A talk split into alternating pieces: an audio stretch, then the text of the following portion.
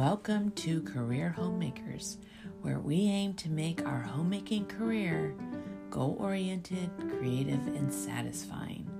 I have three kinds of episodes in these podcasts homemaker inspirations, walkthrough episodes, and trick of the trade. This is a tricks of the trade episode, the best way to get different parts of the job done. Have you ever desired to eat lettuce from your own garden? Pick leaves, and minutes later, you're eating your yummy salad or wrap. We did this year and are hooked on eating fresh garden salads. I want to share this with you so you can begin preparing now for next year's winter garden.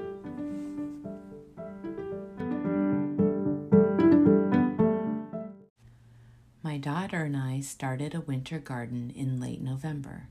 It took some extra work, like remembering to cover at night when temperatures were in the 30s and would be in danger of freezing.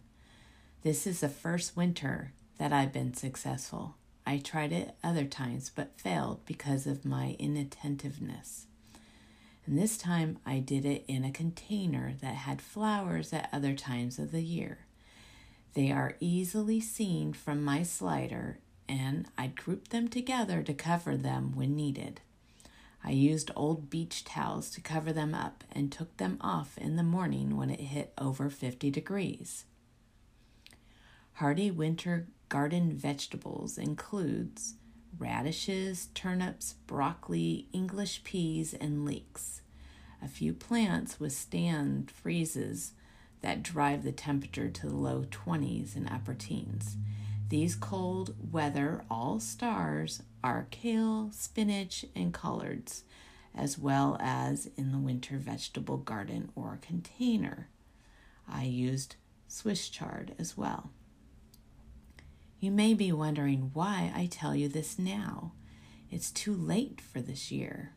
Well, in the fall, plant your seeds, and in the spring, you will reap the benefits of fresh lettuce and Swiss chard when you want it. We cut what leaves we want to eat for lunch for our salads or our avocado wraps. They are tender but not bitter. Our family is saving money and it tastes great. We are still waiting for our broccoli plant to be big enough to eat, but we enjoy watching it grow. So, some things to remember for your winter garden use containers the summer flowers are in. Group them together so you can easily cover them. Keep them in a place that you can see from a window or a slider from your house. Use an old blanket or towels for covering. I usually did two layers on a cold winter's night.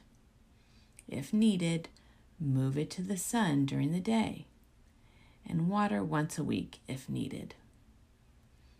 When you buy your garden vegetable seeds this spring, purchase your winter vegetable seeds. Put them away and pull them out next fall. Then you will have it ready to start in. It takes a few minutes to plant your seeds. Tape up the envelope and put it back. Winter seeds like lettuce and chards comes with tons of seeds. No, I'm serious. They come with like a thousand to fifteen hundred seeds, and I think I only used fifteen. So buy once and use them for years to come. Most seeds last five years, so even share some with a friend or relative. strange to even talk about this, but with possible food insecurity, this is a good way to get greens. And with issues with recalls for lettuce, well, there is no recall on our homegrown lettuce.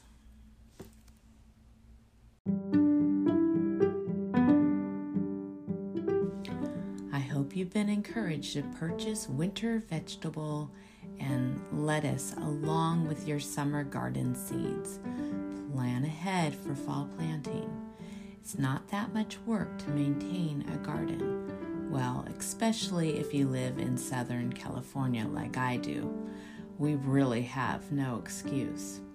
I'd love to hear your comments concerning winter gardens, whether you're here in sunny Southern California or if you're in Montana or winter where winter is tough.